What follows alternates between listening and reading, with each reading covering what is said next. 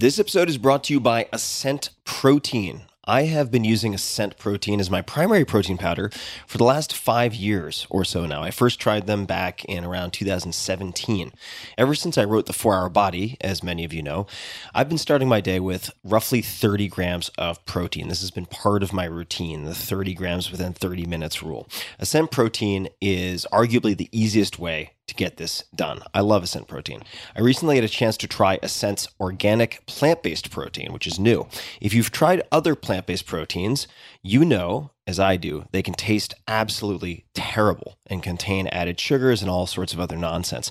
This is not the case with Ascent. There are a bunch of things that make their protein unique. So let me mention just a couple of them. Ascent's plant based protein actually tastes delicious there are no added sugars, and you get 25 grams of protein per serving to help support muscle health.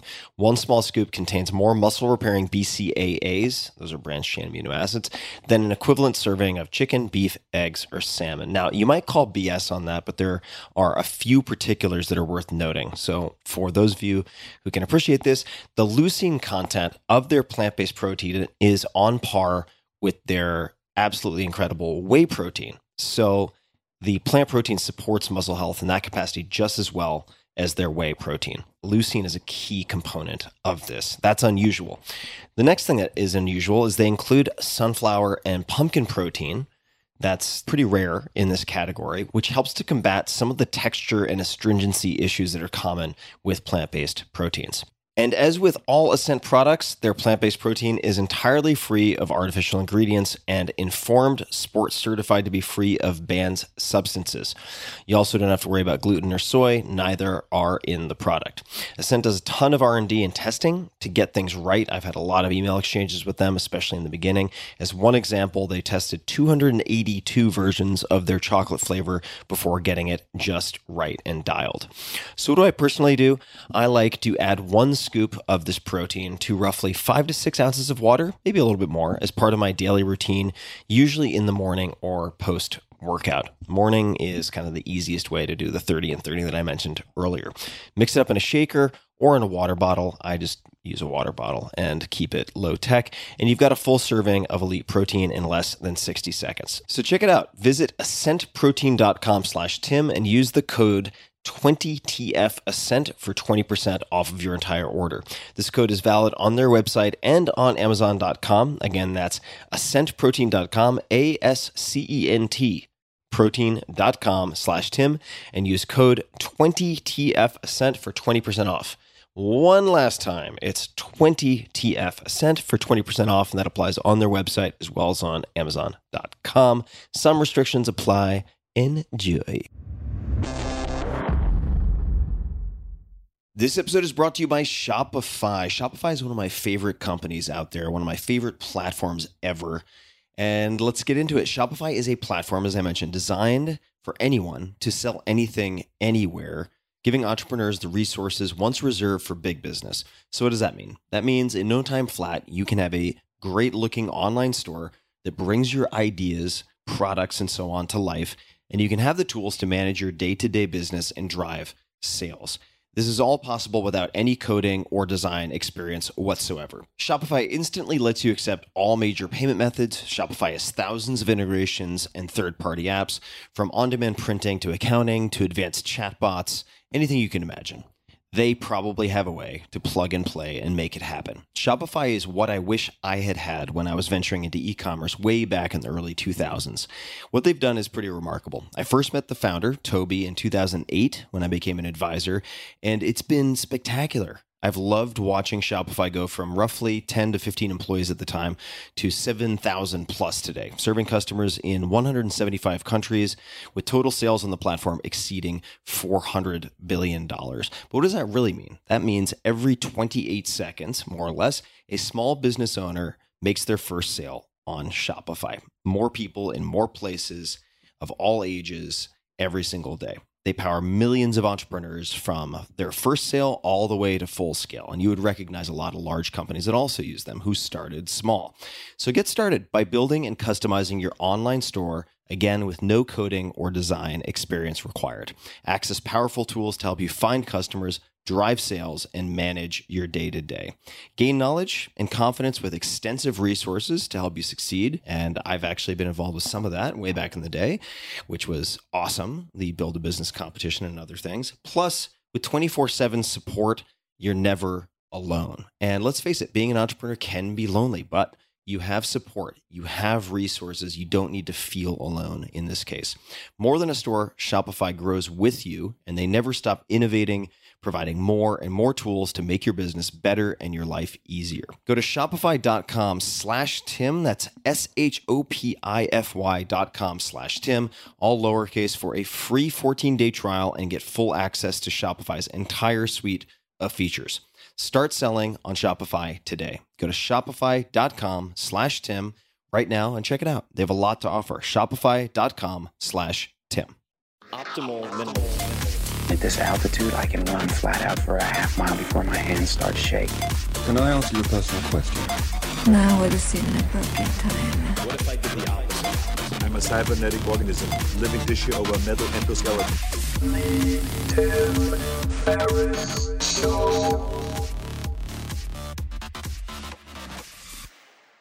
Hello, boys and girls, ladies and germs, and Kevin Rose. Welcome to a new episode of the Tim Ferriss Show. But this episode is a random show episode. Kevin, nice to see you. Dude, good to see you, brother. Been too long. It has been a little while. And as I'm sitting here, you know, I'm holding this $80 mic in a probably what is a stand that costs 15 cents to manufacture. And we were laughing a little bit before recording because you mentioned that you had a family plan with some piece of software instead of the business plan because it saves you like $3 a month. Right. and Yeah. Uh, I, I was this wondering yeah, I was wondering, like, where are you unreasonably cheap or sensitive? because Yeah, I still have a bunch of stupid, completely outdated behaviors around saving. Like, I mean, literally a dollar here, a dollar there, twenty dollars here, twenty dollars there, and Oh, I was yeah. like, uh, and the reason I'm holding this mic is because my cable is too short to have power and this mic in this confined space at the same time. So after 600 episodes, maybe it's time for me to invest in a better rig. yeah. I mean, you have uh, you have budget for that, I would imagine. with- I with do have- everything going on. of all of the things that I should put a little little coin into, that would be one. Is there anything that you're you're stupidly frugal about? Oh, dude, there's a ton of things. Like this is the weird thing is I think it comes down from like being raised with not a lot of cash and then Yeah. having a little bit more disposable income as you get older.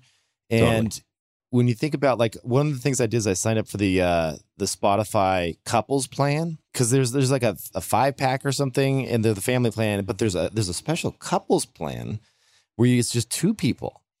And so I did that because it saves me like three dollars a month. But the other thing though that sucks is like then you can't tie any other accounts to any of the other devices. So like for example, I have my Sonos is my account and my wife's account is in her Tesla and then in my Tesla is my account. And so like I'll be driving around and like it'll get switched off because somebody turns on the Sonos or something like that. And it's all because I don't want to spend an extra four dollars so I can have those extra couple of accounts. So I just want to point out for people who missed it, two individual Teslas, but at least you're saving those three dollars a month. Right, exactly. Yeah. Saving that three bucks. Old I habits know. die hard. Old habits die hard, man. I mean, we don't have I, the expensive Teslas. We have we have the, the inexpensive ones. It's okay. You're allowed. I Okay. would also say, you know, I grew up where we would eat. Oh, we had a lot of TV dinners growing up. oh yeah, same.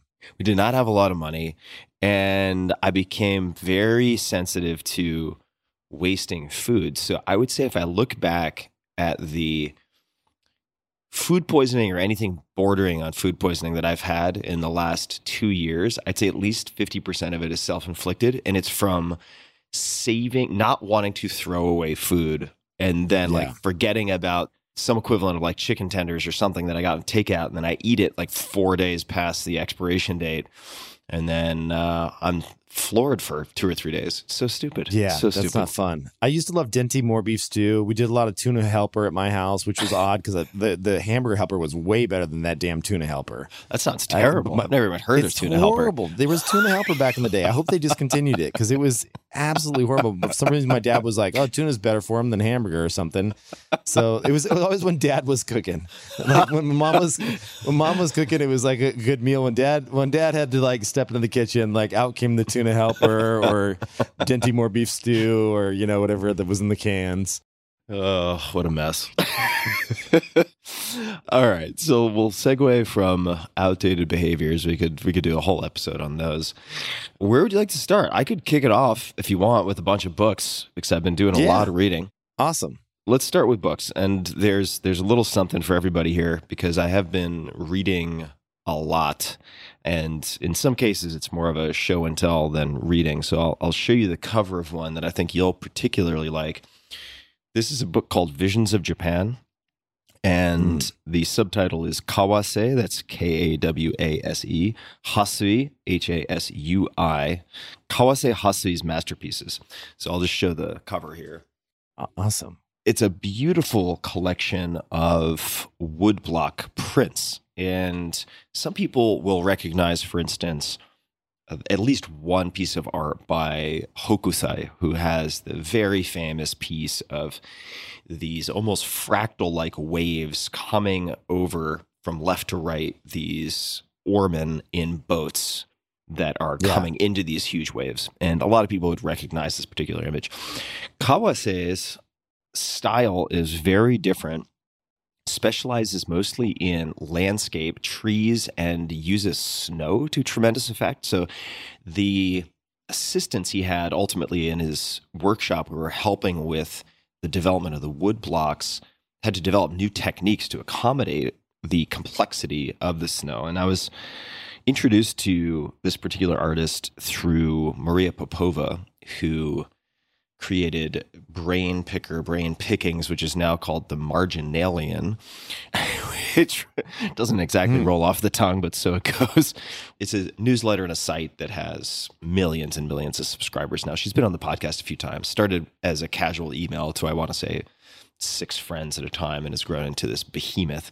She's an incredible writer and prolific, prolific writer. And she had a post on Kawase Hasui. So that's number one. And it's it's almost all visual, as you can see here.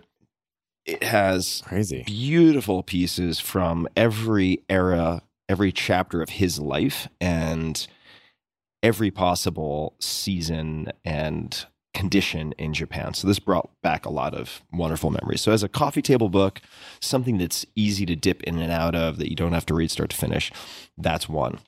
I also recently finished a book called A Moral Man or A Moral Man, depending on how you read it. And I, I know that is deliberate. So it's one word A M O R A L M A N, which was recommended to me by Mark Plotkin, Dr. Mark Plotkin, who is an ethnobotanist and expert primarily in Central and South American medicinal plants, but has a fantastic podcast where he goes into one plant or set of plants per episode. Hmm. These aren't like psychedelic. These are like full medicinal. Like They're they're both. So there's some psychedelics. He he knows those very very well. But he'll do an entire episode on tobacco, then an entire episode on cannabis, then an entire episode which will include hemp and the history of of hemp in the United States. He'll do an entire episode on coca, an entire episode on wine, for instance, and it goes back and covers the entire history from sort of day one of human history as we have it recorded. Fascinating show. Really Yeah, fun. man, really, I- really fun. I want to hear that tobacco one. I I wish tobacco was better for you, and I say that because I don't. I've never smoked at all. Yeah. But I have had a tobacco infused cocktail one time. Oh my god, dude, those are amazing! Like It's the, strong. The, the it's strong. It's I was strong. at this restaurant in San Francisco and they had taken tobacco leaves and they infused it in this bourbon. And Yeah. they're not supposed to do this. It's like totally illegal. You're It was just totally like some not kind of like supposed to little, yeah. And so I, I ordered. I'm like, that sounds interesting, like tobacco infused. And they're like, no, no, no, like it's real tobacco leaves. Are you cool with that? And I'm like, well, I'm not smoking it, I guess. But I, then I later read, you know, obviously any form of like getting tobacco in you is bad for you. And so I drank it, and one cocktail, and I stand up, and I felt like my feet were sinking into the ground. I almost fell over. I was buzzed, like super high. I was like, oh my god! If you never do nicotine and then you hit that nicotine, it's, real. It can knock you on your ass. And Yeah. just safety note. So there's an entire book. It's very academic and dense, so I don't recommend it necessarily, but there's an entire book, and I'm going to come back to Immoral Man. But there's a book called something like Tobacco Use in South American Shamanism. And it's an older book. I want to say it was published in the 70s or 80s. The author has a name along the lines of like Johann or Johann Wilbert, I want to say. I've read this entire book. And tobacco use is highly prevalent across most of the Amazon. It's consumed in different ways. This is true in North America as well. And if you When you look say different at ways, what do you mean by consumed in different ways? Like, uh, what are the different? Like, there's oral. the different means there's there's smoking, but there are many different ways of smoking. There are snuffs, so you could, you have insufflation, so inhaling tobacco in one form or another, often combined with other things. You have blowing tobacco, either smoke or ground tobacco, into the anus. That's one.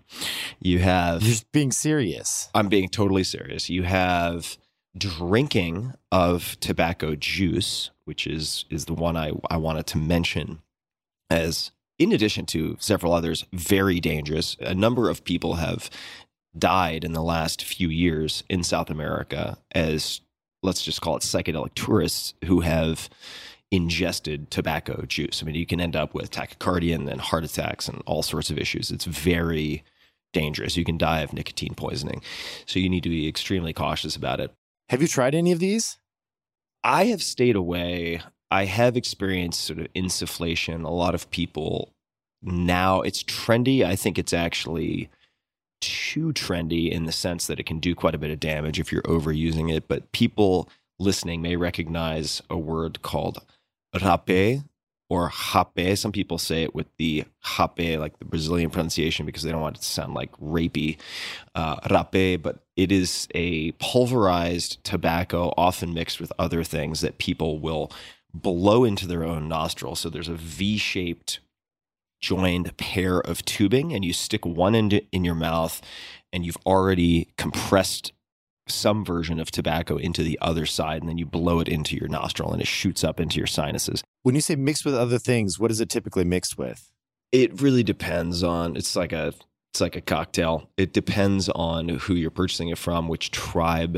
A lot of these are of dubious origin in the sense that Mm. many psychedelic or psychedelic related paraphernalia and compounds are spun a yarn of this incredible history of indigenous use. Whereas for instance toad so sometimes referred to as bufo the molecule in question is 5meo dmt 5-methoxy dmt there's this entire story now versions of a story spun about indigenous use. And there seems to be no compelling evidence that there's actual indigenous use of the Bufo alvarius toad goes by a number of other Latin names, but the Sonoran Desert toad.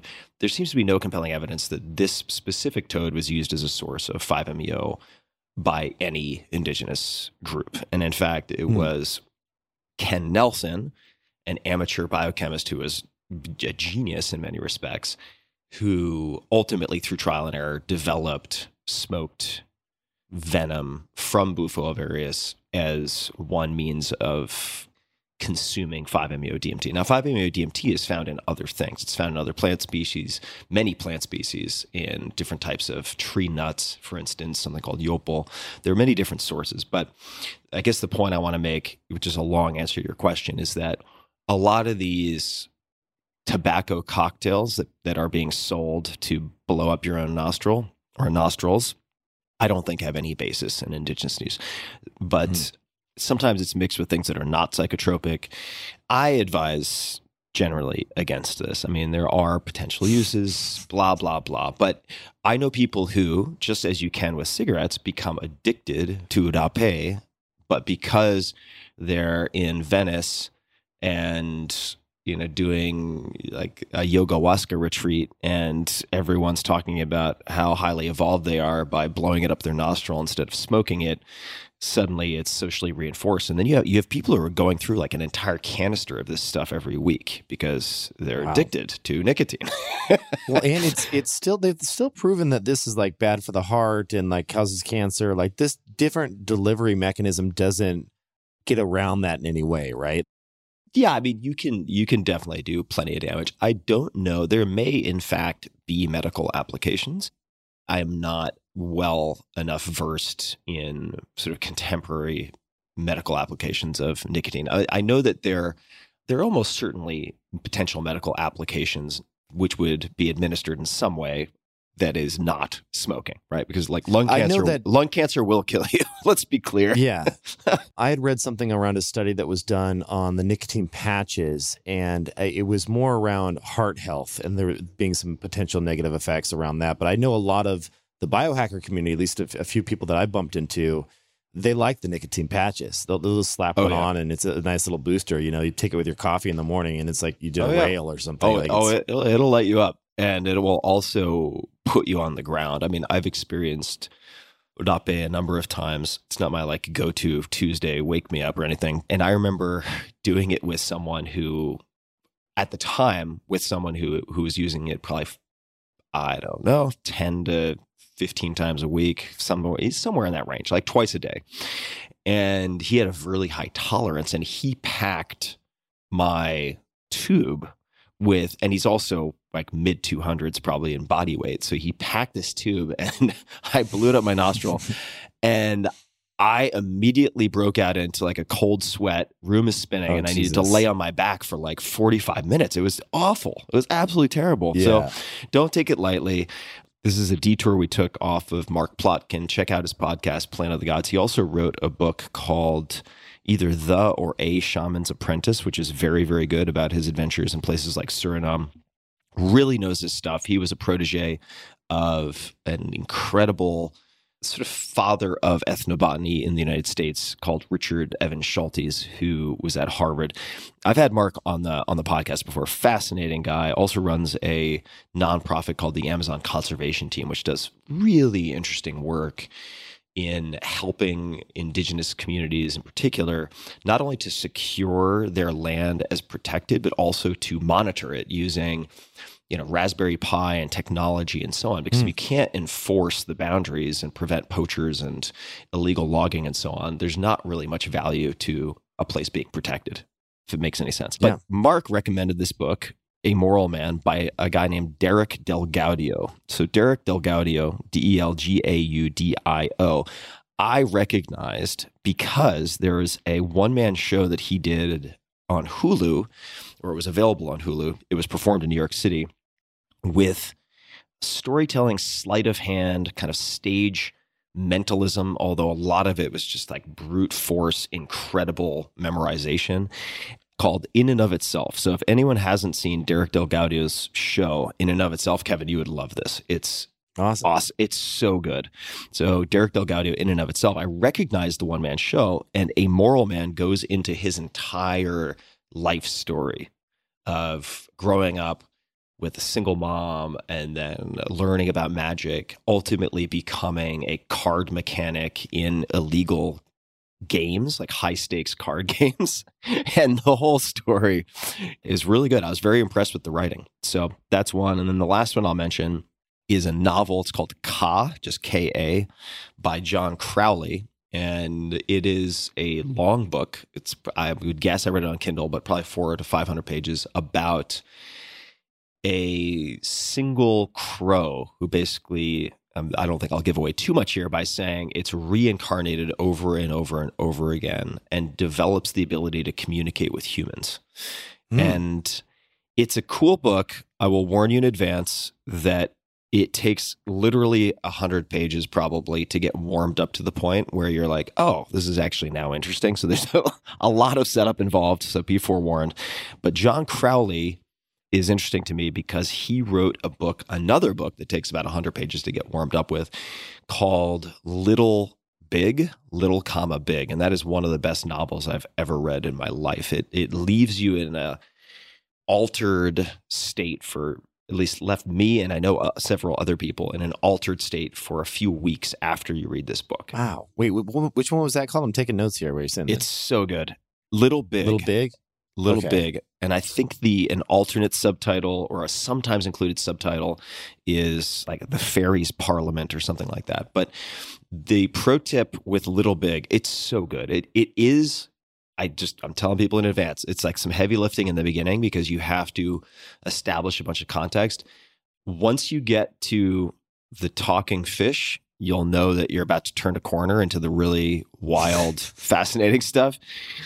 But there is a family tree in the beginning of the paperback edition, which was given to me as a gift by my brother. And I put it down. I tried to read it and put it down like three times. And I'm just like, why did my brother give this to me? Like, it's not that interesting in the beginning. And then when it finally turns the corner, you're like, oh my God, this is one of the best books I've ever read. And Wow. So you're back Yeah. in. You you gave up reading new books for a while. Well, I gave up. This is like a technical point that I think is worth underscoring. I gave up and I still am giving up reading new books, meaning books that are published in this year. But I am reading books. So I'm reading books, but John Crowley's book, Little Big, as well as Ka, these were published many years ago. And the reason I made that decision and policy is because I get deluged with like dozens of books a week that I don't request Right. that get sent to me. And then, People want you to plug them. I get the same thing. You get them in the mail, and you're just Yeah, like, yeah. and sometimes they're friends, right? And uh, very often Right. they're friends. I mean, it's like I've done 600 episodes. So it's like, of those 600 people, how many of them write continuously and have books coming out? A lot, right? So I can't accommodate all of them, even if I can have one of them on the podcast. If all Right. I did was read one out of every 10 books sent to me, I would never have time to do anything else.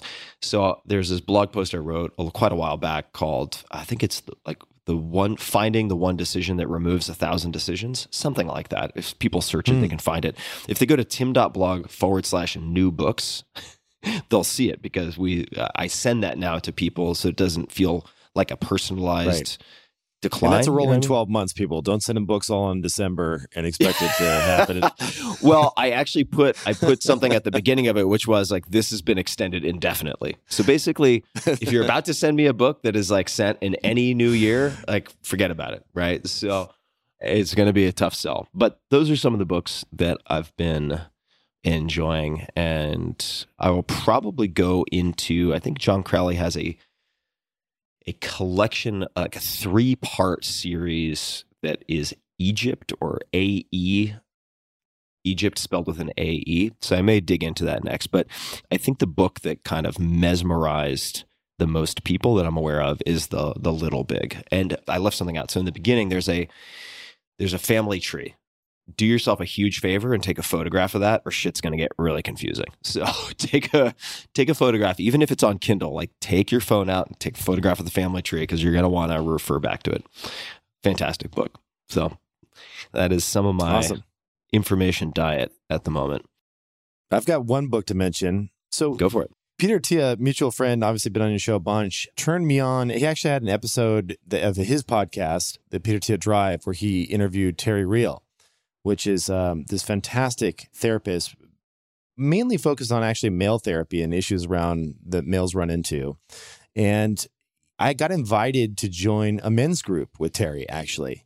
I'd never done one of these. I don't know if you've done men's groups I've before. never Have you done done men's groups with it? It's I- it's really interesting. Yeah, so I hadn't either, and I was invited to join one of these men's groups, and essentially, it is picture eight people over Zoom.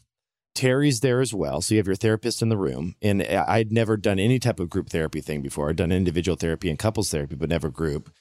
And he kicks it off by saying, "Okay, we're going to go around the room, and we're going to spend. Everyone gets ten minutes to just Tell me what's on your mind. What's going on? And there's none of this bullshit like, well, I took my kids out. No, that's like, no, no, no. What is it hitting you at a deep level that you are struggling with? And he calls you on your bullshit. Like if it's such generic answers, because everybody has their shit, right? Like Yeah, their thing right. that they're they're struggling with, like my spouse did this, or you know, like it, it- there could be any slew of different things that you're running into. You know, like right now for me, it's my mom's dealing with cancer, right? So I like that was the thing that I went into, and you spend those first 10, 15 minutes, and it's really eye opening, and, and they put you in a group of like peers that when you look around the room, you're kind of in a, a similar stage in life, and you have these really deep conversations and one person can be you know got caught cheating on their wife or whatever it may be. And you realize instantly like oh my god like so many people actually struggle with the same things that i struggle with every single day in my head which is nice. It's refreshing and then the people that are having the most pain for that particular session you do these a couple of times a month it's a two hour long session he'll go deep with those people. So say, okay, you're the two people today we're going to go deep with. And then you just watch as he dissects and just ninjas around and gets them oftentimes to tears by the end of it and really, really goes in deep into some of these issues that these men are bringing up. And I had never really thought about doing that. And it, it was really a really beautiful thing. And you're very supportive. They always say, Does anyone want to comment on what this person just said? And it's never about judging them or saying, Well, I think you're doing this wrong. It's more like, This is how this landed on me. Is that a rule that was established in It is a up rule. front? It is a rule. There, there's there's a No handful of rules. opinions. You can. Yeah. What are the rules? You comment on how it landed on you and how you see it through your lens, but this is only applicable to you. You can say general supportive things like, I thought you were really courageous for saying that. Thank you for sharing it with me, things like that. You can always pass at any time. So if anything makes you uncomfortable, you can always pass. There is 100% what happens in this room stays in this room. We're talking about some very crazy topics here that maybe some people haven't disclosed that to their even closest friends or partners, right? There's all kinds of issues that I heard came up where I was just like, I, I can't believe we're talking about this, but it's nice. It's nice to know that other men are struggling with this stuff. And so that was fantastic. And I've been doing that for a few months now. And it's led me to just, I don't know, there was some great insights in there that I just came away with. But then it led me actually to Terry's books as well, because, you know, these are quite expensive kind of groups because Terry's a pretty sought after type of individual therapist. And so he has this book that he turned us on to called Fierce Intimacy. That's one of his books. Yes, Fierce Intimacy. And it's it's great. He reads his own audiobook, so it's on Audible. And it's how to communicate with love and respect, even when you argue. And this has been just a game changer for me when it comes to how I can relate, how I can prevent self sabotaging habits, just how to deal with your partner in a way that is constructive and moving forward and not judging and being able to know when to let information in and take it in and digest it and let it hit your stuff like internally and when to know that the other person is just venting and actually it's coming more from them and it's okay to put a wall up sometimes and block that information because it's where they're coming from and it shouldn't land and hit you in the wrong way. It's such a beautiful simple framework that i absolutely love it. And the other thing i love about him is he was kind of a pioneer in this space. He's not a therapist that just sits there and listens to both sides and be like it sounds like what you're saying is this. He takes sides in therapy. He's like he's like no that's fucking wrong. Like you're doing this like she's right here. Or you know like the and so you hear a lot of that happening in this conversation. And I, i'm Yeah. like finally you know like Yeah, yeah. i like a therapist Pick to take side. sides because sometimes i know i know i'm right sometimes you know? So so i just found this guy to be really refreshing and probably people that are some people are laughing because they know this is a really popular person. I at first i had heard of him was uh, six months ago but he's a very famous therapist. But anyway highly recommend fierce intimacy. Daria and i both listened to it. My wife and i both listened to it and it's already improved the way that we communicate with each other, the way we have conversations, the way we let information flow in and, and actually land on us. So I'd put it in there in terms of books to recommend. How long is that book? I did it on Audible, so I think it was like seven hours or something like that. yeah, so it's probably like 250 pages, something like that. yeah, somewhere pretty in there. Yeah. pretty easy. Do you think you have found it helpful because you are also in the group, or is it? Do you think it's effective as a standalone? The book. Absolutely, because Daria listened to not being in the group, obviously, and she found it effective as a standalone. as well. And the reason I like it is it, it just doesn't dance around this like we always have to be head over heels in love. It's like every single day that you wake up, one person might be up, one person might be down. And it's always about finding your way back to that middle, safe, like comfort zone. And relationships are nothing but you have these moments of beautiful things and bliss happening, but largely it's about the other points, right? And Yeah, like the- how you the- get the back to those states. Yeah. Yeah, and returning back to that state of health and understanding and how to both know that you're on the same team and have the same goals in mind and working with a framework that that supports that. So I don't know. I really loved it. I've really struggled. I've listened to a couple other relationship books because, you know, I'm always trying to improve. I've been married nine years now and Daria and I are in a really good place now. But you know me, Tim, we've had these conversations like one on one. There's bumps with all these relationships, right? Yeah. And it's like, um, you know, Daria and I did, did couples therapy for a bit, especially when you introduce kids into the equation. My God, that changes everything.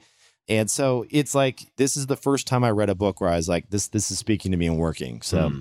wanted to That's throw it great. out there. That's a big deal. Just a quick thanks to one of our sponsors, and we'll be right back to the show. This episode is brought to you by Wealthfront. Wealthfront, you may have heard of it, pioneered the automated investing movement, sometimes referred to as robo advising, and they currently oversee $27 billion of assets for their clients. Given all the stories out there, all of the flashy media pieces, you might think that day trading stocks is the secret to investing success, but Wealthfront's data show that time in the market almost always beats timing the market, or I should say, trying to time the market. Not even the best investors I know can successfully time the market. So don't miss out on the best days in the market. Stay invested in a long term automated investment portfolio. Wealthfront's globally diversified portfolios automatically optimize to hit the goals you set at the risk level you choose and apply tax breaks that can boost your returns even when the market dips. For the curious, that's called tax loss harvesting. You can also personalize your portfolio with a selection of funds handpicked by Wealthfront's financial experts. Categories include social responsibility, clean energy, cannabis, and cryptocurrency. Wealthfront is helping nearly half a million people build their wealth, and Investopedia just named them their best robo advisor for 2022. To start building your wealth and to get your first 5000 managed for free for life, go to wealthfront.com slash tim that's w-e-a-l-t-h-f-r-o-n-t dot com slash tim to start building your wealth one more time go to wealthfront.com slash tim to get started today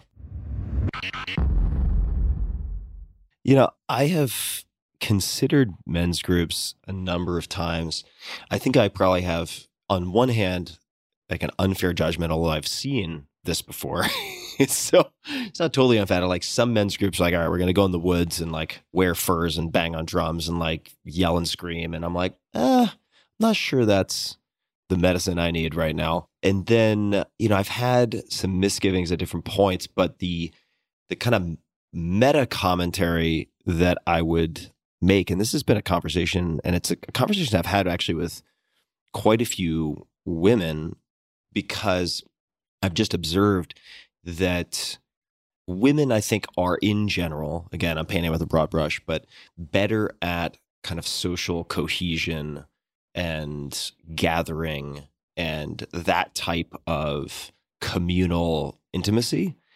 And there are very few places, you know, outside of like a sports team or the bar or fill in the blank option C, where men have those communal experiences. But if you look back at our just history, right? If we look back hundreds of years, thousands of years, that was an inbuilt feature of different Yeah. communities. And I think that society at large ends up in a very precarious, volatile situation when men, especially younger men, don't have that, right? It's like, okay, if you have mm-hmm. somebody who is feeling alienated, who is pumped full of hormones, like let's just say like kind of 16 to 22, right? Mm-hmm. With no sense of social belonging and a lot of physiologically driven or at least informed aggression, like that is a significant societal problem. right? Yes. And I have thought about that. The other thing too, I'll add on top of that is, you know, traditionally, when you think about men getting together and shooting the shit, it is that bar setting, it is that sports game, it whatever it may be, and it's very high level, right? Like at that point, you're just like, ah, how things are like, ah, you know, wife's doing this, blah blah. You don't have the permission really. Like in in my group, I was like, my mom had her cancer return. I'm going to miss her when she's gone because I'm Yeah. her little boy. I will miss the feeling of my head on her shoulder. Stuff that I'm just, just like so deep and intimate to me because I love her so deeply. Yeah. You don't get that over a, a beer necessarily to be able to go and to see other men around the table doing the same thing because we all at that point have set the ground rules. It's a safe space. We can just really, really let it out. And lots of tears come. And one of the things Terry always says that's really interesting during it, people will start to cry, men will start to cry, and tears will start to cry. And he goes, What are those tears saying? What are those tears saying right now? Give me more. Give me a more. Open that door a little bit further than you're comfortable opening up. Like Mm. you, yeah, I, I triggered something. Here come the tears. But Yeah. we'll unpack that further. And then it just goes from there and it's deeper and deeper layers. And it's release, man. I mean, you know how this Yeah. is. Psychedelics help with this a lot. When I did my high dose mushroom experience, I was sobbing after, you know, because my father had passed away. It gave me that permission to let that stuff go. Yeah. And it's a very special thing when when you can do it because it's it's so healthy. I'd love to actually ask you because you can probably correct or at least inform my initial impression. So I listened to that episode on Peter's podcast, or I listened to the first half. So maybe I, I didn't give it enough time, but I listened to the first half, and other people I know have listened to that episode and immediately bought a bunch of books. So I may be peculiar in this way, but I listened to the first half, and he seemed. My impression was that Terry had a real axe to grind maybe on masculine strength if this makes any sense so he talked a lot about like toxic masculinity okay fine talked about sort of the counterparts to that and it seems like he didn't grow up with say a kind of healthy interaction with exemplars of male strength right? Didn't seem to have this like the sports background. Like he mentions his dad wanted him to be this like jocular athletic kid and he wasn't that. But I came away feeling that he had maybe very partial view of masculine strength. And I think it's I do feel like it is a mistake and it's also kind of conformist groupthink to automatically like excise male strength from like the topics that we can discuss as important. Yeah. Right? I do think there's a place for that.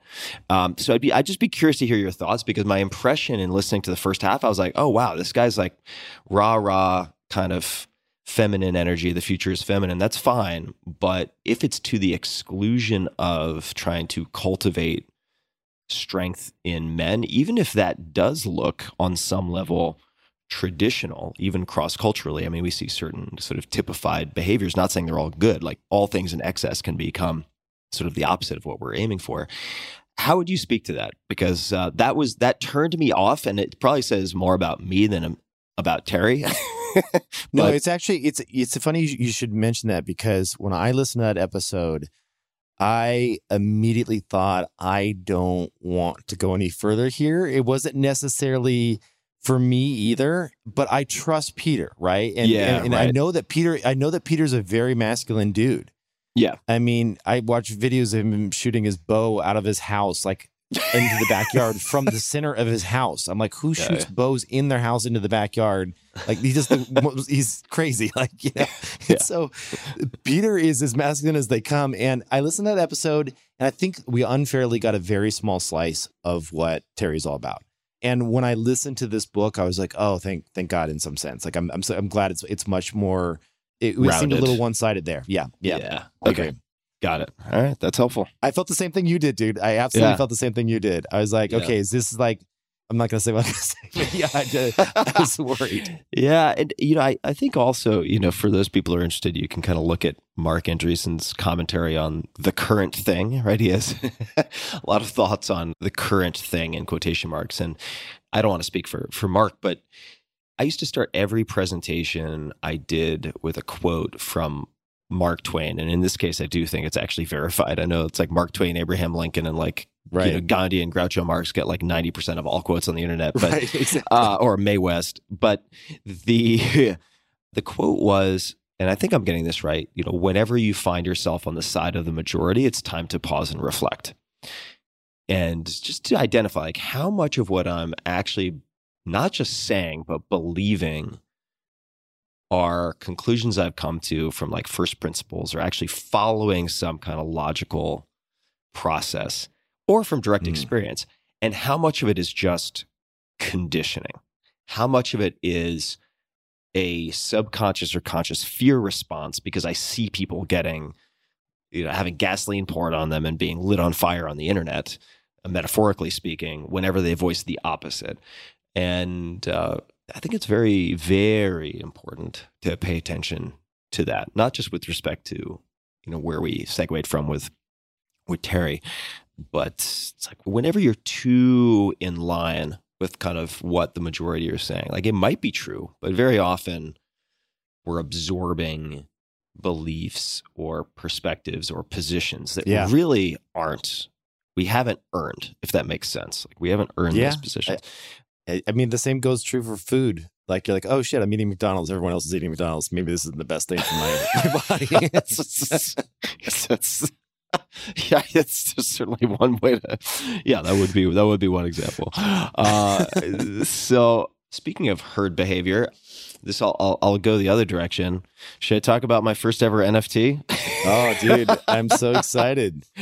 You've you, you've jumped in. yeah, I jumped in, and you know, I hesitated partially because, as as you know, since you're responsible for sort of pulling my attention, yeah, I've been tracking this stuff for a while, right? And and thankfully, you got me off my ass because you're like, hey, I'm going to be doing this thing. Don't tell anybody. Now we can talk about it. It's going to be called Grails, and do you want to be part of it? And do you want to explain just very briefly what Grails was, Yeah. what it is, and then I can hop into it. Yeah, absolutely. And for those that are listening that have no interest in NFTs or read the headlines out there, rest assured that I can tell you that I too, being so deep in NFTs, believe that there's a lot of hype in the sector. Like there's a lot of anyone armed with Photoshop right now can publish an NFT to the blockchain. And that means that there's going to be a lot to kind of like sort through and sift through to find the gems. And uh, but as an underlying fundamental technology, it is a sound one and that there's proven scarcity, there's durability of the asset, meaning it doesn't degrade with time. You can transfer it. I mean, there's a there's a bunch of great things about it that it will be around forever. I have no doubt. Now that said, there was a lot of hype going on into the world of NFTs here, and there still is six or so months ago. And I thought to myself, like, let's create an NFT project and call it Grails. And the reason it, it was called Grails, it was Indiana Jones and you know the Holy Grail, where he has to choose that cup. You know that very very famous episode. There, I'll choose wisely, and if you choose the wrong one, you, like you turned and shriveled up and died. Right. so the thinking there was that so much attention at that time was on flipping NFTs. Oh, I'm going to grab this one. I'm going to buy it for five grand, sell it for a hundred. You know. Also, I'm just going to interject for a second. Also, some people refer to what they might consider like the blue chip NFTs as Grail NFTs. There's also Right. that use of the word. Yeah, continue. That's right. Yeah. So the thinking there was okay, let's put the emphasis back on the art and let, allow people to look and consider each individual piece. And then they have to make a decision. So 20 artists, 20 anonymous artists, all up on the site. As a member of my little group called the Proof Collective, you got to choose one. So you could go in there and just pick one that you wanted. And then we would do the grand reveal. And so afterwards, we would reveal who the artists were. 100% of the sale of the NFT and the royalties went directly to the artist. So I did not profit at all. And um, you were kind enough to say, I'm going to be one of those artists that people have to guess uh, if it's me or not. Yeah. So there are 20, basically, imagine you go to a website, there are 20 thumbnails of different types of artwork. Most, if not all, artists who are established did something that was non identifiable. A lot of them did something completely different stylistically so that you wouldn't know it was them. And then people were guessing, right? So there's a lot of speculation in various discords and so on about who might be the artist behind which piece. And when you initially offered it to me, and, and I'll, I'll skip to the punchline real quickly. If people want to see this, uh, what the output was, I can go to tim.blog slash NFT and I'll just forward to a page on OpenSea where you can see what this looks like. But I bounced around a whole bunch of ideas and then I realized, wait a second, about a year ago, a bit over a year ago, I wrote a short story and I've never published fiction anywhere. So I've never had a fiction blog post that I can remember. I've never published any fiction in book form. I've never had a magazine article that was fiction. And I decided to take that, which was about, I'm going to say 1,400 words. And the name of the piece is How to Start a War. I'll come back to why it's called that because this was written, keep in mind, more than a year ago. So it has nothing to do with the current conflict. But How to Start a War, it's 1,400 or so words and decided to make that the background of this piece and then to layer images on top of it. So ended up thinking on my own and then along with this designer Lisa Quine about how to create something that would actually make a nice say poster in a frame on a wall or a print. I needed some parameters. I needed some constraints. So I was like, okay, let me not like blue sky this totally. It has to look decent on a wall if someone put this up on a wall. Mm-hmm. And it's called How to Start a War because it is based on a real experience I had, which I'll let people read the piece who want to read the piece. So the only place you can find this first published fiction piece by me is as this NFT. That's the only place you can find it. And it's an easy read, but the way it starts is with someone handing me a business card and saying, if you want to start a war, call me.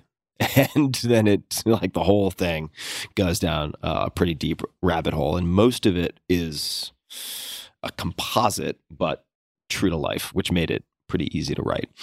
And that's it. I mean, that's how it started. And uh, it's been really a fun experience for me. So thank you, Kevin, for getting me off my ass. All the proceeds from this NFT go to my foundation. So they'll end up funding uh, scientific research and other initiatives related to primarily mental health, possibly longevity and life extension or health span extension, but predominantly mental health. And uh, I feel really good about it. So it's been a fun little experiment and a chance to also kind of understand how some of the plumbing works. You know what I mean? It's like if you want to. Yeah. There's a point you can only read so many books about like playing soccer, and then you got to get out there and actually kick a ball around, right? like you're not Yeah. going to really have a feel for it until you start screwing around with the actual mechanics and plumbing and having to do things. And So- you've had some good success, man. One sold for 15 ETH, which is current prices is around 50k. Um, you know, you've had a bunch of good secondary sales. People were pretty pumped. Yeah, it's uh, and it's it was fun to also have the reveal. So I, I think a lot of people minted, and you know, ultimately, I I hope that there will be some durable value because it's not only my first NFT, but it's my first published fiction piece. So you kind of get a two for one. So we'll see. Let me We'll ask see. you a question. This is meant to be cut out if you don't like it. But a lot of people are actually adding utility to their NFTs, meaning that Uh-huh. like if you own this original Tim Ferriss piece, something you do in the future, like let's say you do another NFT drop, you Yeah. get some extra special rights, or maybe they come to one of your live shows, they get to Yeah. do a meet and greet. Like, have you had any thoughts around like maybe offering some perks to people that own and hold your NFT? Yeah, I have. I have thought about this. You're not going to like my answer, and I don't want to do it. yeah, yeah. So, thi- well, this leads me to a question for you, actually. So, I decided I want to underpromise and over deliver, or at least not under deliver. So, as it stands Under right promise now, and never deliver. under or just never promise, Never So- promise and never deliver. never promise, and therefore you don't have to deliver. I wanted it to have. To the extent that it can, again, I'm, uh, this is not investment advice. All this stuff could go to zero. Who the fuck knows? But I wanted there to be intrinsic value as a first. And there is, I think, to the extent that there can be. I did not want to make any additional promises. And, uh, you know, I asked you a while back, and I'd love to talk about it on the show if you're open to it. I have a friend, I'm not going to mention the name, but this friend has started different projects in Web3, NFTs, and has made these promises that are kind of ongoing promises. And then the value of whatever he has created is tied to the ongoing delivery of more and more things. And it's ended up being a huge stressor for him because he feels like A, I have to do this forever. B, I can't figure out how to extricate myself. B, if I don't do that, then when the music stops, like the last people left holding these NFTs will just lose all their money. Right. Uh, so he has tremendous guilt also and stress around that. I'd love to just hear how you think about this and maybe common mistakes that you see people make, because it does seem like more and more promises are being made. And so when you launch a project now, and again, this comes back to the Mark Twain thing. Whenever you find yourself on the side of the majority, it's time to pause and reflect. So, but I've talked to yet different friends who are like, hey, man, if you launch a project now, like it's table stakes, you have to do this, this, this, this, this, this, private community, this, events, access, Q and A's, and I'm like, well, hold on a second. Like, I'm not convinced everybody can or will deliver those things. And if the table stakes just keep getting larger and larger and larger, like that is not ultimately scalable indefinitely, right? Things are going to break. People are going to lose money. Yeah. How do you think about this kind of stuff? What you're describing is what's becoming a pretty normal thing in the NFT world where it's it's called the utility NFT, where Yeah. it's not just about the artwork. So many people have heard the name of Beeple or any other, you know, the bigger XCOPY, the bigger NFT artist, and like that's pretty straightforward. It's a JPEG, it looks great, you collect it, you hang it on your wall, done deal. You're never getting anything else, but it is a piece of art, right? Yeah. So the utility NFT world is one where when you do buy the NFT, it comes with additional unlocks, and those can be both online, offline. Um, they could be things like with the Bored Apes when they had their token that they launched you. So you got some ape token that came along with it that had Yeah. some liquidity to it. It could be a whole slew of different things.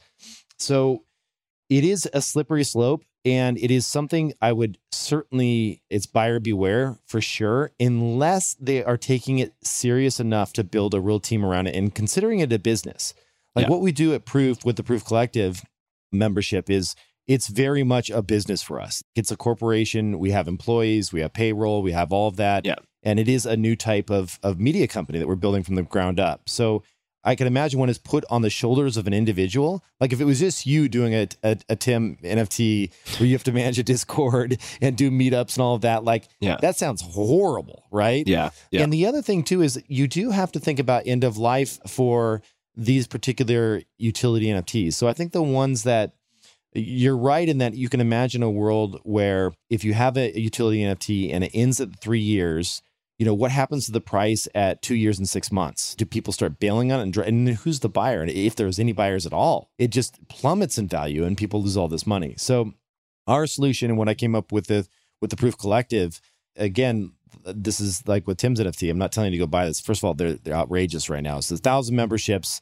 The current price is three hundred thousand dollars for a membership Man, that's amazing. but we set a three year limit on this actual on the benefits. We're four months into a three year membership. So what happens at year two to this insanely like you know crazy asset? So we figured out that there's two things that happen, and for us, one we're working with well, we will be working with a very well known NFT artist to convert and swap out the artwork from a membership card into a real piece of art. So at a thousand, you can do that. You can make them scarce and rare, and you can make them actually individually collectible. And we're going to have to pay this artist because the one that I'm thinking of that we're talking to, it's going to be a very expensive, like million dollar plus kind of check to to write to go and have this artist do something really unique. But then when it expires and that swap happens at the last day, you're like, okay, I have value here because this is a real art NFT. And then of course at the very end, you do things like there's a season two, maybe they get a half discount off into the next season or whatever it may be. So there's ways to mitigate some of that. There's no perfect solution, but I think that is the best that I've come up with to date is really making it something that can stand on its own even when membership goes away or the Yeah. the benefits go away. I think it's super smart. I, when you described that to me, it was the first time I had heard of that type of kind of time bound conversion event. Super clever. It's very clever. And I think it highlights also how, as you said, if you're going to participate in anything that has a value predicated on future deliverables and roadmaps, make sure that you do the diligence to evaluate the team behind it. you know what I mean? 100%. Like, like really make sure you do that because holy speculation, Batman. Like there is a lot of action in the space, and you need to Yeah. if you don't have a good way to assess teams or if you don't have an approach to that, then don't do it. A lot of people talk about something called FUD and they don't like it. It's this fear, uncertainty, and doubt. Yeah. And in the NFT world, they'll be like, don't spread FUD, don't spread FUD. But I'm actually of the opposite end of the spectrum in that I believe FUD is actually a good thing. Like, we need to have fear, uncertainty, and doubt in each of these projects and properly evaluate them. Like, yeah. there's multiple fears when it comes to NFTs raising money. There's a, a fear around the use of proceeds. What, what are they going to do? Are they going to disappear after they receive the money? There's fears around execution risk. Are they going to actually deliver on their promises? There's market fears. Crypto is very lumpy. Does, does this drop in value by half? Like you need to really evaluate these things and make sure there's a credible team behind them before you go into them. And also, pointing out risks is not FUD. So FUD, just to use this in a in a context where I have exposure to it. So fear, uncertainty, and doubt. Usually, when I've run into it in tech. So my first job out of college was selling storage area networks, fiber channel, in competition against Network Appliance and EMC and so on. And the bigger companies would use fear, uncertainty, and doubt, but it wasn't always based on fact. If we were close to winning an account, they would say, well, hey, they're a startup. Yes, they have funding, but how long do you think they're going to be around? You just don't know. Like they Right. might be around in five years, but they might be out of business. What happens to your service contract? Who manages the the upkeep if you have issues with the firmware? What's going to Yeah. happen when you need to swap it out if they run out of funding? Right. So that type of intimidation through uncertainty is kind of one type of FUD. But if we are off a certain coastline in South Africa and there are seals in the water and it's full of great white sharks, and I'm like, maybe you don't want to go in there because there are a lot of great white sharks. If your response is, stop selling me FUD, man, everything's going to be okay, then you might just have your arms bitten off. Right. like there's actually like a factual yeah. And you're going to bleed out basis. at that point. Yeah. you're gonna. Oh yeah, you're gonna bleed out. It's it's, it's not a good not a good situation. Very hard to swim with no arms. So I will say that not to get all. I'm surprised. I'm so amped up. I haven't had that much caffeine today. I'm feeling feeling pretty good. That you, know, you have to be very cautious to quote Warren Buffett because you can't really lose quoting Warren Buffett. So why not? Don't ask a barber if you need a haircut. If someone has a vested interest in something, Right. and they're telling you everything's going to be all right because their wallet is going to take a hit if it doesn't go up and to the right, they are not an unbiased source of information. And you know, a lot of what's happening in the NFT world, just to mention it real briefly, like there was this story I heard a long time ago. It was actually an anecdote that this guy told this pretty shady cat, this guy who was involved in infomercials. And I happened to be like sitting around a table and he was telling the story to someone else. This was way back in like early 2000s. And he was telling it like this grand lesson that he was like bestowing upon his children. And I was like, oh, wow, this guy's really unethical. And he told this long story about this guy who caught this amazing tuna fish and he canned it and he sold it and then it sold for $10 and then it sold for $100 and then like it sold for a thousand and then 10,000 and then like a hundred thousand. And then one day somebody who owned this like hundred thousand dollar can of tuna fish opened it and it was totally rotten. And so he reached out to the person who sold it to him and was like, Hey, you sold me this tuna fish. It's totally rotten. And the guy said, That tuna fish isn't for eating. That tuna fish is for selling. and Yeah. it's like, but I think there's a lot of that going on, right? Oh, it's like absolutely. the greater fool theory of investing. It's like, all right, well, as long as I can find someone who does even less diligence than I did, it'll all work out. And Yep. yeah, you, you got to be careful. Well, especially the other thing too, and, and something I'm trying to figure out because I, I am building in the space is there are a lot of projects that are coming out and they're serving very large audiences. Like the reason why the Proof Collective stuff we- only did a thousand is because I don't think I could handle more than a thousand people with this type of stuff Yeah. that we want to do on that side. Some of these other projects, Not to interrupt, but I, I will again because apparently that's my thing today. And you have a company building experience, but managing expectations and inbound and requests and complaints from 10,000 people, that is a lot to actually handle Right. well. Yeah. Right. And so that's kind of like we have another project that's coming out that is 10,000 people big, but the way that we're doing it is completely different than what's been done to date because what basically what happens is is when you promise 10,000 people the world and you have a budget of X and you divide up that budget and you send them you make do on your you good on your promise and you send them something in the mail they get like an engraved pin and like a hat. There's not a whole lot of budget to go around to all these people. So the way that we we treat things is we actually in this next project we kind of do it almost like the uh, airline miles way that you get different status based on your engagement with the community how long you hold the nft for so that we can put out different tiers based on how you actually have committed to the community we call it it's it's a long story but it's, the project's called moonbirds and it's called nesting but you actually lock up your asset and you unlock additional benefits as time goes on so it's a way to divide and conquer versus trying to promise these massive benefits to the entire world if that makes Huh. sense So, do the people who hold moonbirds commit to? I don't want to say. Uh, I mean, it's not a vesting schedule, like nesting period in advance. Is that something they commit to, How, or is it just however long they hold it, and each day they can decide if they want to buy or sell, or I guess sell in this case. yeah when they lock it up at the contract level it prevents it from being sold I So see. Okay, it- so they do but- but- decide up front. Yeah, but they can Yeah, they can back out in two seconds at any time they want. It just stops their continuous streak and, and their their status level, basically. Okay, got it. That's interesting. Then it allows me to carve it out because, like, if you think about, like, let's just say you did a NFT to ten thousand of your fans, you could say, okay, well, the people that have actually been with me for, let's just say you did this years ago, you could say the people that were with me for the last three years and have stuck with me and been members for that long, I will do that private dinner with you because it's going to be twenty five or something. You know what I mean? It's like right. it allows you to like to segment things. I have this private Facebook group for people who supported my subscription podcast kind of alternative business model years ago. And that's still around. And it's a That's much amazing. smaller group of people. So I could see possibly doing something along those lines. I don't want to mention the name, but I think you will agree that the potential name that I've been coming up with ideas for for like last two years for this NFT project is pretty phenomenal. I think you'll you'll agree.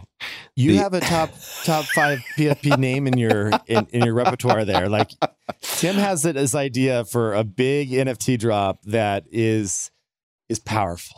It would be very hard for people not to write about it, and I expect at least seventy percent of the internet would uh, go, "Oh my, oh my, oh oh, how could how could he? How could he?" I'd give you a ten percent chance of being canceled with that one going out. it's it- it's a, a Tim after two glasses of wine NFT Oh, project. Oh, is probably four or five glasses of wine. It's a Tim after four or five glasses of wine, and uh, there is part of me that is like, do I want this to be the most dominant feature of my Wikipedia page? Maybe not. Maybe not. Like, Right. If that's my current activities, I don't know. I don't know. I do think it would be ultimately hilarious. It would be largely absurdity focused. So we'll see if that ever happens. I don't know if it'll ever happen. I want to see. I'm actually super. Why not though, man? It's like you Well, you're yeah, why not? you have nothing to well, you do have a lot to lose. if, you got, if you got canceled, you would.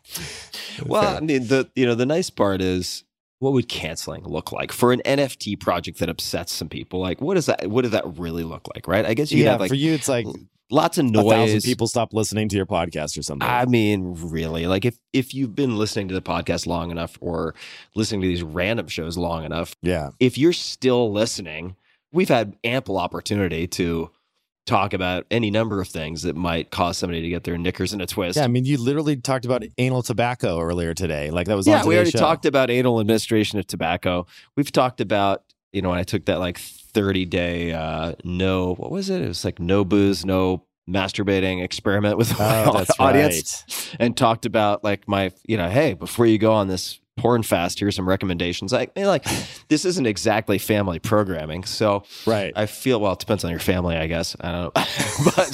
but, um, but, uh, oh my God, I'm definitely putting Tuna Helper in the name of this episode. Um, Amazing. So, so now I know you you have some pretty cool stuff coming up and very cool stuff coming up and you've been working so hard. I mean, I think it's just hilarious that like the less you need to work, the harder you seem to work. Have you observed this? That seems- I mean, honestly, you, know, it's, it's it's funny. Um, have you ever met Bill Harlan or no? Do you know, do you know him at all? Harlan Estate, the wines. Are we talking you know about? Will? I know Will. Yeah, that's why I was getting confused. Yeah, you never met his dad, Bill. Yeah. I may have met Bill at. I can never pronounce this word. It's too fancy for me. Coming from Long Island, is it promontory? Promontory. Yeah. Promontory. Jesus, I can never say that word. Yeah. The winery. I'm yeah, I may have met Bill when we did a site visit ages ago.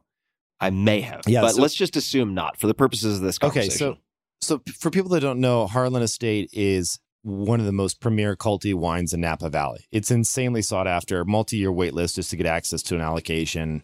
I've been very it's like the it's like the Moonbirds of wine, basically. Right, the Moonbirds, like the NFT, yeah, the high end wine, exactly. Very, very hard to get. So I've been very lucky to be on that board, and it's given me exposure to just a world that I would normally never have any insight into.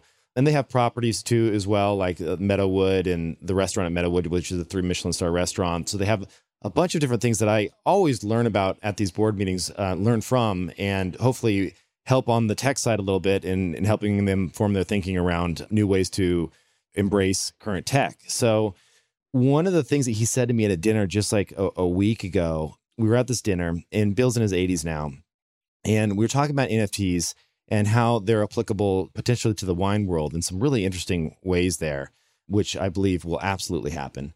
And he goes, and I'm paraphrasing, but he's like, Kevin, I get it. He goes, when you see these markets and you see it before anyone else, he goes, you push in really hard and you get the outsized rewards. And for him, that was real estate in Napa Valley 30 years ago. And he goes, then you sit around and you wait until you see the next one. And it might be a decade or longer until you see this next big moment when it's time to push your chips in again. And for me, I have been sitting around waiting since Web 2, 2004. And granted, I was really active in Web 2, and there was mobile and there was a few other amazing things that happened. VR was stupid. But then um, you are really doubling down on the VR stupid thing, huh? it'll, it'll, it'll eventually get to the right size and, and, and price that people will like it. Um, but but I think I think that I had a big fight with one of your other guests, Adam Gazzaley. He told Oh, me yeah. that VR was going to take off like five years ago, and I, we bet a bottle of Hibiki 30 when it was a lot less expensive, and he still hasn't sent me the bottle of Hibiki 30. So oh, it's just going to keep getting more expensive anyway. him. Oh yeah, it's getting more expensive. It's like five X in price since then. So Adam, cough it up, man. So anyway, the long story short is, well, I'll give you a great example. I was working on on the Moonbirds project till midnight last night, and I woke up naturally, and this is weird for me, at 6 a.m., got out of bed and started working again. Because there is this excitement, there's this blue ocean, there is so much that can be done in this space that it, it's like Tim. It's like when you came to the NFT conference with me and we were sharing a, a, a room and you were sleeping on the couch, which was awesome. It was hilarious. You wanted in the bed. I would not let you in the bed. That's a true story. I was fucking freezing. It got oh, just just a side note. So it was so fucking cold. This is in Marfa, Texas. It got down to like 40 degrees at night. And I'm sleeping on the couch with a towel on top of me. It doesn't even cover like the lower half of my legs, shivering, dying. And I'm like, Kevin, are you sure there aren't any blankets? He's like, No, man, no extra blankets. And then the last day, I'm like, what's that huge drawer on the other side of the Under the bed? bed, Pull it out, comforters galore Yeah, like- everywhere. Yeah, exactly. sorry, sorry about that. But um, so, but anyway, when we were there, you and I were both feeling it. We're getting up early, Yeah, talking about NFTs, totally. and like, and and it's not just about the hype cycle. It's about this. There's a new technology that is just taking shape, and yes, it'll be many years before it's fully realized. But this is when you want to start paying attention. It's Yeah. when there's the most risk, of course. But early investors, you embrace risk because that's where the most upside is, right?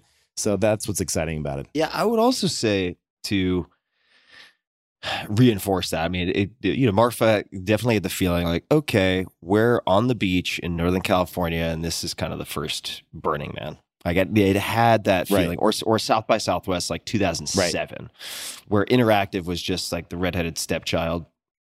Sorry, trigger warning for redheaded stepchildren. So the redheaded stepchild of Canceled. South South by nobody cared. You know, I it's like nobody cared about interactive, and now it is just as uh, not to uh, make this like the Andreessen theme show, but like software eating the world. Right now, interactive is like the glue that holds everything together. And uh, I'm not saying that's going to be the case with NFTs necessarily, but you definitely had that, and it's more for me of like a physiological feeling. You're like, okay, Mhm. we're in a really small group. there are a lot of very smart people here who have decided this is what they want to dedicate all their time to. So if you agree with some investors who would take the position that like what the nerds do on the weekends now is what everybody will be doing in like 5 years or 10 years. I think Dixon said that, right? Dixon maybe. Yeah, and it's like Yeah. okay. I do think there's something to that. And there is just this this like electric feeling which is is hard to put words to, but it is it's kind of a physiological response for me. And I talked about this a little bit in the podcast with Dixon and Naval, but that's definitely true for this.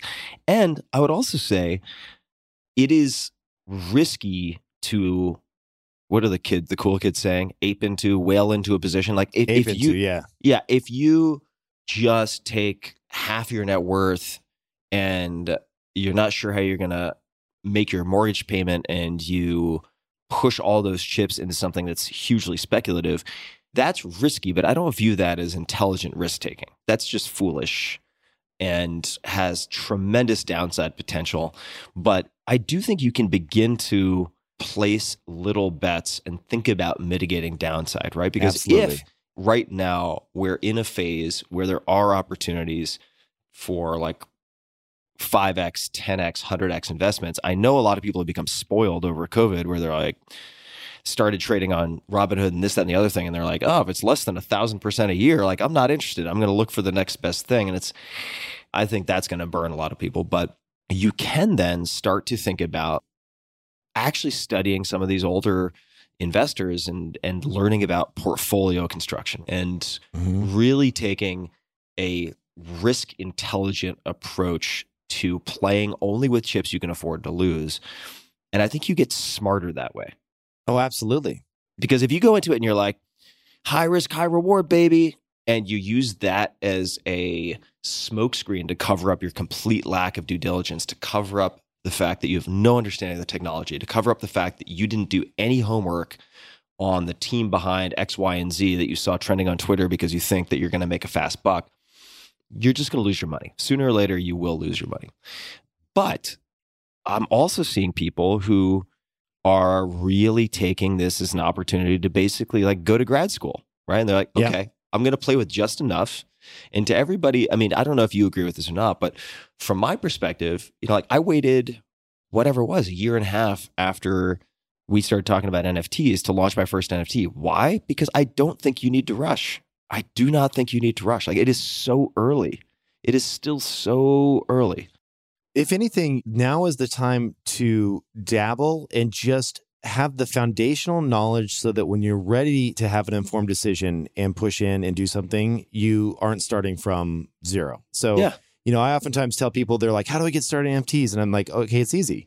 You have to learn how to use MetaMask and you have to learn how to send an one ETH to that wallet or $200 worth of ETH to that wallet. You have to learn how to safeguard your secret phrase. Like there's some foundational knowledge that's going to be essential for this world. And now's the time to start. Even if you don't want to spend anything on NFTs, now's the time to get that base knowledge down. So when you're ready, you can pull the trigger. I was just laughing because I went to this conference recently. You know, I'm thinking about you and just how cutting edge you are with all these things and so neck deep in everything and able to look around corners. And I was at this conference because you have, you know, I haven't been to conferences in forever, with the exception of the Marfa thing, but that wasn't really a conference, right? That was just No, like was tiny hanging thing, out and yeah. having barbecue and just bullshitting and talking about the the potential amazing future that we have ahead of us with respect to these technologies. But I went to like a conference conference and uh, I was kind of going to these sessions and going to these dinners, and everybody was asking me, "You'll appreciate this. This is going to sound weird to a lot of people listening, but."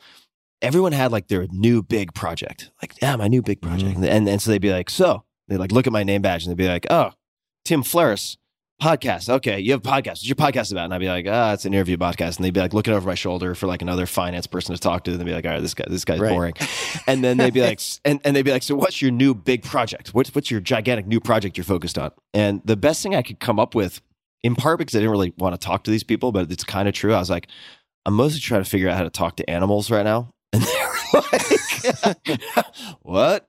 What? And then and then they'd like they'd be like, oh, that's uh that's that's fascinating. And then they'd like walk off with their little hors d'oeuvre and Oh, for like sure. glass of champers to find somebody else to like give a TED talk to. But Yeah, I feel like I'm kind of going the opposite direction. Like I become super fascinated, and I have been fascinated by like animal tracking specifically. Leave putting aside like the animal communication piece, that's a whole separate can of worms.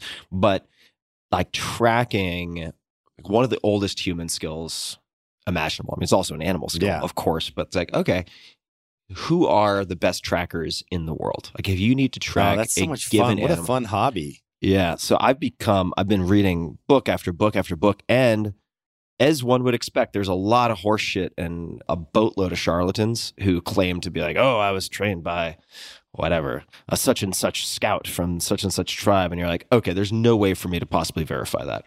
you know what I mean? Yeah. So I have, you know, it could just be ghost stories this person is telling me. But there are still folks who are exceptionally good. So that's something I'm leaning into. So if anybody has any thoughts on that, where you can actually verify these people, know what they do, hit me up on Twitter at tferriss, T F E R R I S S. Anything else you'd like to mention, Kevin, before we cut out? Because I know we're coming up on time. Yeah, I mean, uh, I guess the only thing is I'm at Kevin Rose. If you want to follow my adventures on Twitter, mostly around all things crypto and NFTs. Moonbirds is our new launch. It's coming out. You most likely are just gonna have to find it in the secondary market because it's been insanely oversubscribed. But it should be a really fun utility NFT that you should check out. Yeah. I will Always be. good to see you, brother. Yeah, I'll be along for the Moonbird ride. So uh, I'm excited about that. I really appreciate that you're always willing to be like the first monkey shot into space, at least between the two of us with stuff like this. Then I get to, I get to have Right. front row seats to all the watch as lessons. my my capsule comes back down and and what's gonna happen? yeah, The yeah. I'm deploy, like, does it burn yeah, up? yeah, yeah, it's awesome. Yeah. So that, so thank you for You're that. like, cool, you made it into space. Okay, let's let's see what the capsule does. Let's see how the return goes. Yeah, how the Oh, return man. goes exactly. Yeah, I'm I'm so excited for you, man. I'll just say real quickly in passing, and I've said this to you before, but it's so fun for me to see uh, like a playing field and a sport and a set of technologies that is so perfectly suited to like all of the circles that overlap to form the Venn diagram that is Kevin Rose. Like like you said, Oh, it's thank like you. it's been a long time since I've seen you this excited about something where this is all you're doing. I mean, I mean, yeah, of course you have family and you're a good dad, you good husband, you're doing all of that. You're not neglecting everything else, but you are on fire right now and it's so fun to watch. It just makes me it makes me happy to see you so excited about something. Thank you. I appreciate that. I'm telling you, this is the way it's always been for me, and I'm sure you can relate. Is when you find something that you like really personally love, like you really getting up at six doesn't matter because it doesn't feel like you're working at all. You know? Yeah. Yeah, you have you have bigger batteries. They last longer. Exactly. Good Yeah. for you, man. Well, it's good to see you, brother. And thanks for taking right, the brother. time to jam. Yeah. Let's hang in person soon. Let's do it. And uh, folks, we'll have links to various resources and so on in the show notes as usual. Tim.blog slash podcast. And until next time, thank you for tuning in. Okay, bye. Take care. Hey guys, this is Tim again. Just one more thing before you take off, and that is Five Bullet Friday. Would you enjoy getting a short email from me every Friday that provides a little fun before the weekend? Between one and a half and two million people subscribe to my free newsletter, my super short newsletter called Five Bullet Friday. Easy to sign up, easy to cancel. It is basically a half page that I send out every Friday to share the coolest things I've found or discovered or have started exploring over that week. It's kind of like my diary of cool things. It often includes articles I'm reading, books I'm reading, albums perhaps, gadgets, gizmos, all sorts of tech tricks and so on that get sent to me by my friends, including a lot of podcast guests. And these strange esoteric things end up in my field, and then I test them, and then I share them with you. So if that sounds fun, again, it's very short, a little tiny bite of goodness before you head off for the weekend, something to think about. If you'd like to try it out, just go to tim.blog slash Friday. Type that into your browser, tim.blog slash Friday. Drop in your email, and you'll get the very next one. Thanks for listening. This episode is brought to you by Shopify. Shopify is one of my favorite companies out there, one of my favorite platforms ever.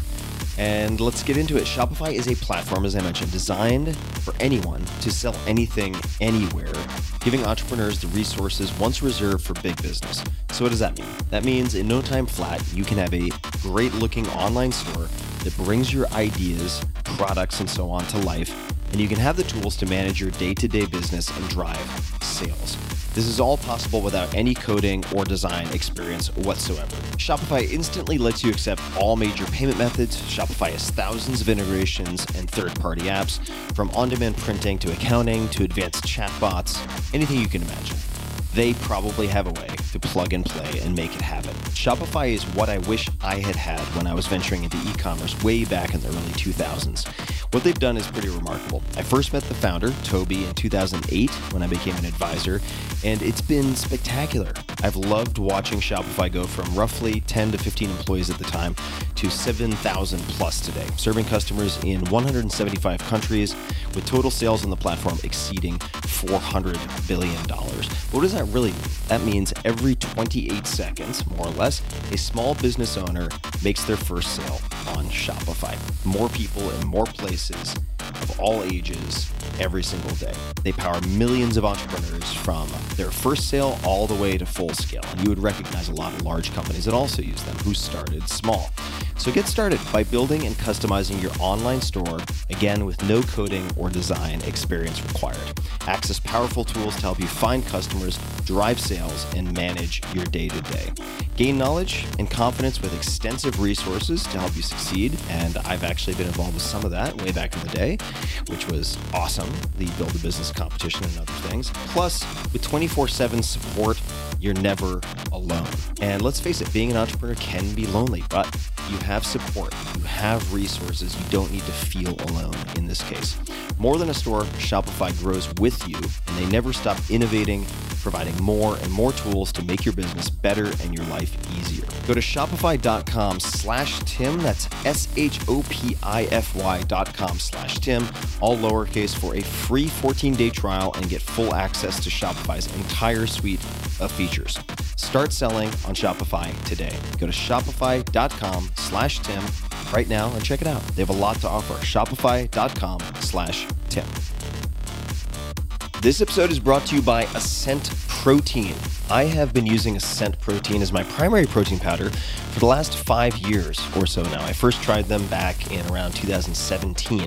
Ever since I wrote The 4 Hour Body, as many of you know, I've been starting my day with roughly 30 grams of protein. This has been part of my routine, the 30 grams within 30 minutes rule.